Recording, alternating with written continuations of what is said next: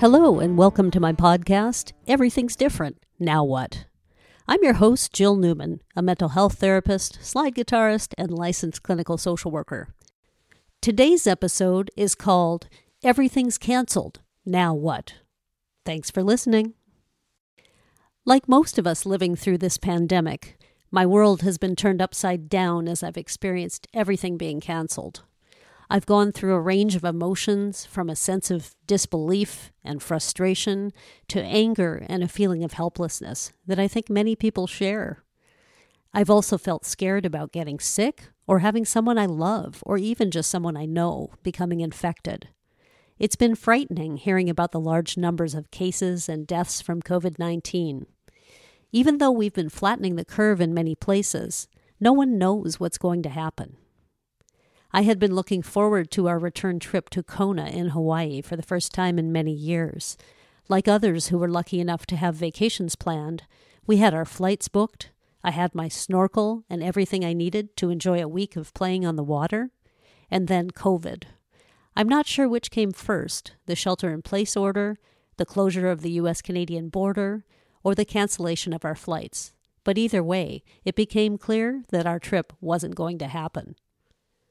For some students, the cancellation of in person school might have felt like a break until the realization sunk in that there will be no returning to in person activities for the remainder of the school year.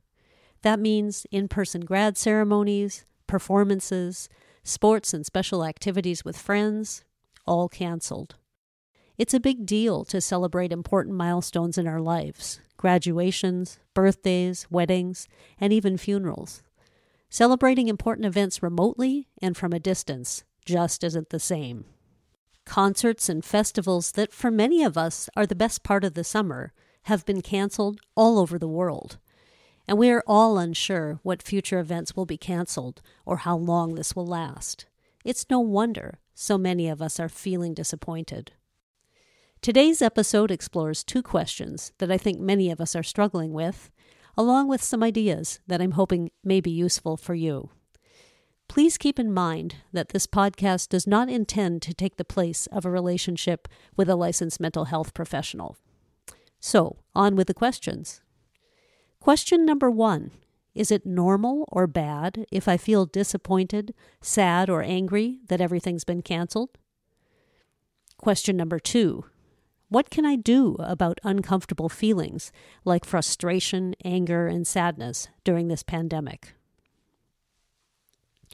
Well, question number one is it normal or bad if I feel disappointed, sad, or angry that everything's been canceled? And the answer is no, there's nothing wrong with feeling how you are feeling.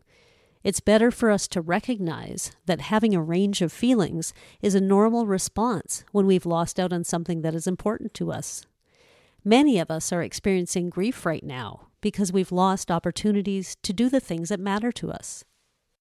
Seeing our friends and family in person, playing sports in the park, going to movies, concerts, or out for dinner, taking vacations, or my personal favorite, road trips, just aren't possible right now.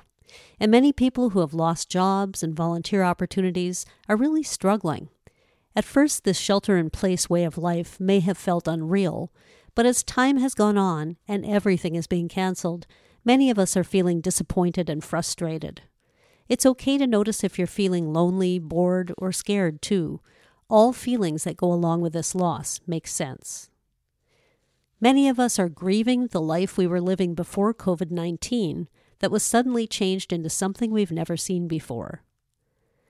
Some people are having feelings of guilt that they shouldn't feel sad or complain about missing out due to all the closures and cancellations. After all, many people have lost their jobs, gotten sick, and some are even dying from COVID 19. But it's okay to have strong feelings about missing out on things. That doesn't mean we don't care about other people. If we have someone in our life who is sick or struggling, we might feel guilty if we can't help them. Some people might feel guilty that they can't visit older family members, like grandparents, right now, or that they're not getting all their work done. And there are people who might even be feeling guilty if they have fun while they are sheltering in place. But all of these feelings make sense. It's normal for us to feel guilty, especially during times of grief and loss. If you're feeling that way, you are definitely not alone. And that brings me to question number two What can I do about uncomfortable feelings like frustration, anger, and sadness during this COVID pandemic? We don't have any control over when this pandemic will end, but the good news is that there are plenty of things we can do to improve our moods, to reduce negative thoughts and feelings, or at least to make them more manageable.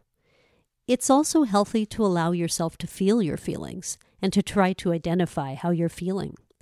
Understanding what's going on can help us to have a sense of control. Some people find that using an app for tracking their mood, such as MindShift or MoodFit, can be helpful. Here are my top five suggestions for managing uncomfortable feelings during this pandemic. Number one, do something physical like exercising or going for a walk.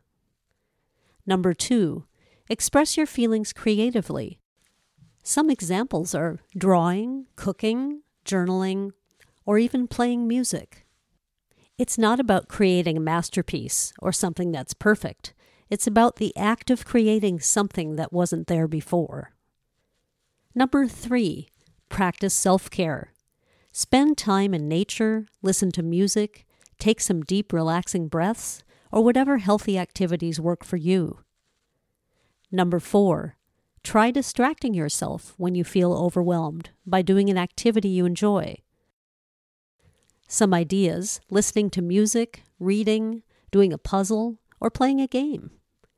It may help to make a list of five to ten things you can do to distract yourself. And keep this list either on your phone or hard copy and try one at a time. If the first activity doesn't help, move to the next. Brain science tells us that we don't think very clearly when we're stressed, so having a list can help. And finally, number five, reach out for support as needed. Even with physical distancing, it's okay to text a friend, talk to a family member, or participate in an online community of support. There's been a slogan going around on social media that we're all in this together, and that is true, but we all experience this pandemic differently, with a range of feelings. Whatever you are feeling, it makes sense, and you are definitely not alone. That's all for this week. Thank you for listening. I'm Jill Newman, and this has been Everything's Different. Now what?